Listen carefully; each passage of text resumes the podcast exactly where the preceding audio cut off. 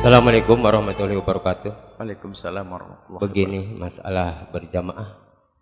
Mau tanya Pak Kiai di sana di kampung ya. Ada berjamaah eh, ber, sholat berjamaah. Makmumnya salah satu seorang eh, salah seorang ada yang taktil bacanya. Yang Terus imamnya kelepotan fatihahnya ya. Terus yang taktil itu makmumnya sah enggak berjamaah ke orang itu karena menghargai tetangga. Terus yang lain yang jamaah lainnya cuman pas-pasan bacaannya itu sah enggak ke imam yang sedang-sedang aja itu bacaannya. Sekian wassalamualaikum warahmatullahi wabarakatuh. Waalaikumsalam Di dalam fikih yang Anda pelajari, Anda bertanya karena Anda pernah mendengar fikih. Khususnya kayak kitab-kitab sangat dasar dan sangat penting seperti kitab Safina, kitab-kitab kecil itu. Bahwasanya seorang qari tidak boleh berimam kepada seorang ummi. Qari itu adalah dalam bab sholat adalah orang yang bisa membaca Fatihah dengan fasih. Dia tidak sah kalau bermakmum dengan ummi. Ummi ini bukan orang yang tidak bisa membaca. Ummi dalam bab sholat adalah ummi adalah orang yang tidak fasih di dalam membaca Fatihah. Ada lahan, ada huruf yang dirubah.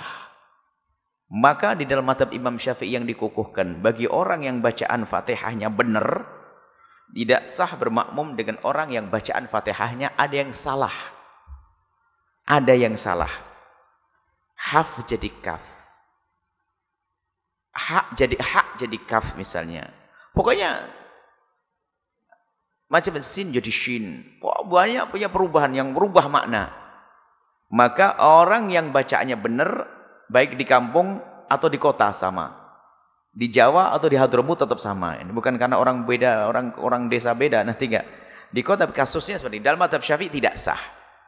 Yang dikukuhkan dalam madhab syafi'i tidak sah karena al-ibrah.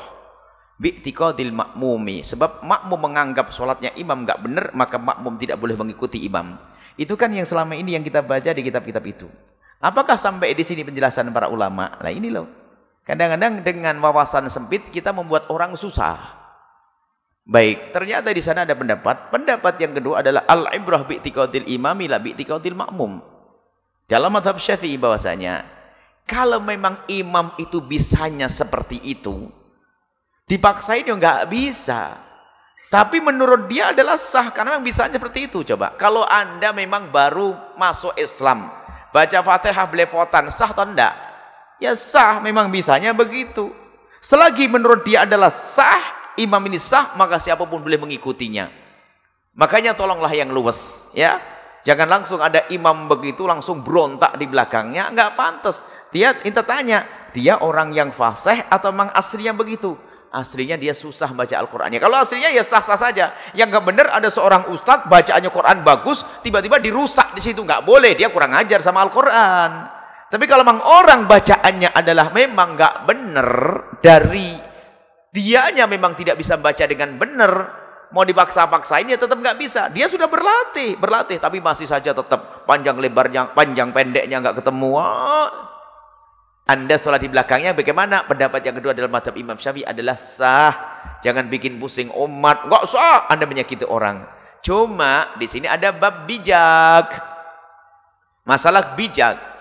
Tolonglah anda itu jadi manusia yang bijak. Kalau tahu bacaan anda kurang benar Jangan dikit-dikit nonjolin diri jadi imam. Itu kan masalah bijak. Jujur, saya tidak berani loh jadi imam di masjid sini ini.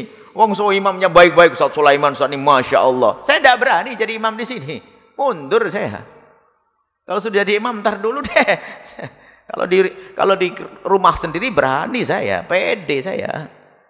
Kan saya tahu diri. Habis dengar Ustaz-Ustaz siapa Ustaz Sulaiman giliran saya lemes orang semuanya nanti dengarnya. Biarpun paling tidak bacaan saya masih ketemu deh, sah, sahnya sah. Tapi jangan dikit-dikit nonjolin mentang-mentang saya ceramah di sini lalu saya jadi imam. Tahu diri dong saya itu bacaan saya kayak begini kok. Saya hanya bacaan saya itu kelas sah. Ya? Kelas sah itu saja.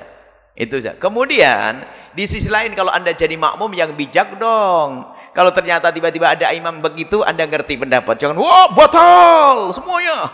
Suruh ngulangi sholatnya semuanya. Anda nyeksa orang satu kampung Maksud kami, ilmu itu ada hikmah. Jadi jangan sampai berpegang dengan kitab ini langsung, oh ini. Maka bagus kalau ditanyakan semacam ini. Agar anda punya hikmah, punya jiwa bijak di saat di masyarakat ya. Apalagi masalah menghargai dan sebagainya. Ada sebagian orang nggak bisa digeser dia jadi mak imam. Karena dia merasa tertua, biarpun bacanya bikin pusing orang. Nggak bisa digeser. Ya sudahlah, kalau memang dia nggak bijak, Anda jangan ikut tidak bijak, marah-marah di belakang. Ada pendapat yang kedua, muqabil adhar bahasanya al-ibrah bi imami. Bahasanya yang menurut imam ini adalah sah, maka makmum adalah juga juga sah. Termasuk nanti bukan bab ini.